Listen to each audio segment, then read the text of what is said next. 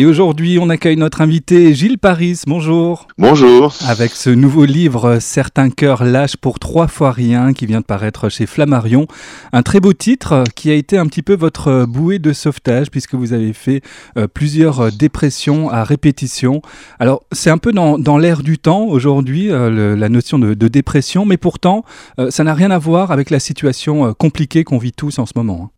Ben si, d'une certaine manière quand même, parce que les chiffres le, le prouvent. En fait, si vous voulez, euh, logiquement, euh, c'est une personne sur sept euh, qui serait atteinte euh, dans sa vie d'une dépression. Ouais. C'est 3 millions de Français, c'est 300 millions de personnes dans le monde, et les chiffres ont doublé depuis depuis le premier confinement.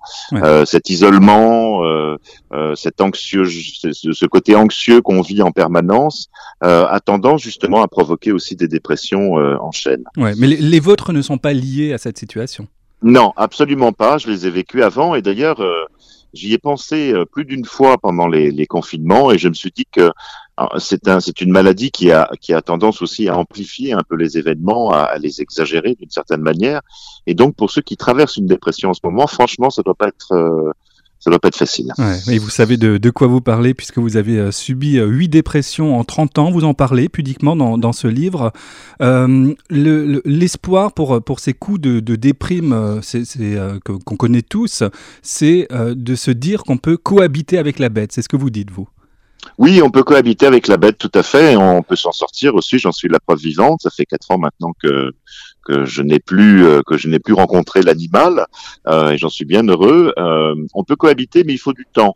Euh, C'est-à-dire que euh, je m'y suis je m'y suis jamais habitué en fait. Chaque fois que ça m'est tombé dessus, mais d'une certaine manière, j'ai fait avec. Lors de la dernière dépression, la huitième et dernière, euh, je me suis vraiment battu contre la bête. C'est-à-dire que je, n'ai pas voulu retourner dans un hôpital ou une clinique euh, psychiatrique. J'ai fait comme si mes journées étaient tout à fait similaires aux autres. Euh, j'ai travaillé euh, du matin au soir. Je me suis soigné, bien entendu, en prenant des antidépresseurs et des anxiolytiques. Et j'ai vaincu la bête en trois mois, ce qui est un délai assez euh, incroyable parce que généralement, ouais. c'est huit mois. Dure, c'est huit mois ouais. minimum. Plus, plus derrière encore, bah, le, le, sevrage qui dure euh, au moins un, un an. an. Donc c'est long, c'est très long. Oui, c'est long. D'une certaine manière, c'est long quand on le dit comme ça, mais en même temps, qu'est-ce que c'est qu'un an ou deux ans dans une vie? Oui. Euh, voilà, avec un peu de recul, parce que je l'ai aujourd'hui, justement parce que je m'en suis sorti, euh, je peux parler de recul par rapport à ça. Ouais. Et vous les sentez arriver, ces dépressions? Vous les reconnaissez on les, sent, on les sent toujours arriver. Alors peut-être pas la première, parce que ouais. ça vous tombe dessus. Euh, c'est horrible et, et, on a l'impression qu'on va jamais s'en sortir. Mais ensuite, on, on, a des signes. Alors les signes, on les connaît. C'est une très très grande fatigue. Euh, c'est l'impression que chaque problème est une montagne absolument infranchissable qu'on va jamais réussir à résoudre. Euh, je sais pas si la machine à café tombe en panne. Enfin des trucs euh, absurdes. Ouais. Euh, vraiment, tout prend une proportion euh, démente et, et, et, vraiment absurde. C'est le mot. Euh, et puis on se réveille la nuit une fois, deux fois, trois fois. on pense à plein de choses. On a du mal à s'en dormir. Euh, c'est des signes avant-coureurs de la dépression. Ouais. Alors, euh, vous, vous liez, vous, ces, ces, dépressions à une sorte de pression, d'où le nom aussi. Mais à vous lire, euh, on se rend compte que deux dépressions ne se ressemblent pas forcément, ce qui les rend peut-être encore plus difficiles à identifier et du coup à traiter euh, par la suite. Ma dépression et celle d'un autre, en effet, euh, a priori, n'ont rien en commun. Ouais. Euh, mes huit dépressions avaient une forme de, de, de, passerelle et de pont, parce que forcément, euh, il y avait des choses similaires, mais un épisode dépressif, c'est un épisode dépressif en, en, son temps, si vous voulez.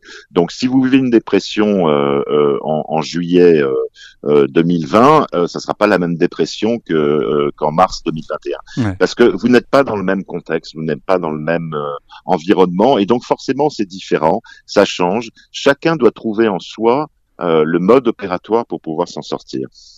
Alors, dans ce livre, euh, Certains cœurs lâchent pour trois fois rien, euh, Gilles Paris, vous, vous essayez d'identifier un peu les causes de ces dépressions. Euh, Est-ce que c'est pas un peu une, entreprise vaine, finalement, de trouver la cause?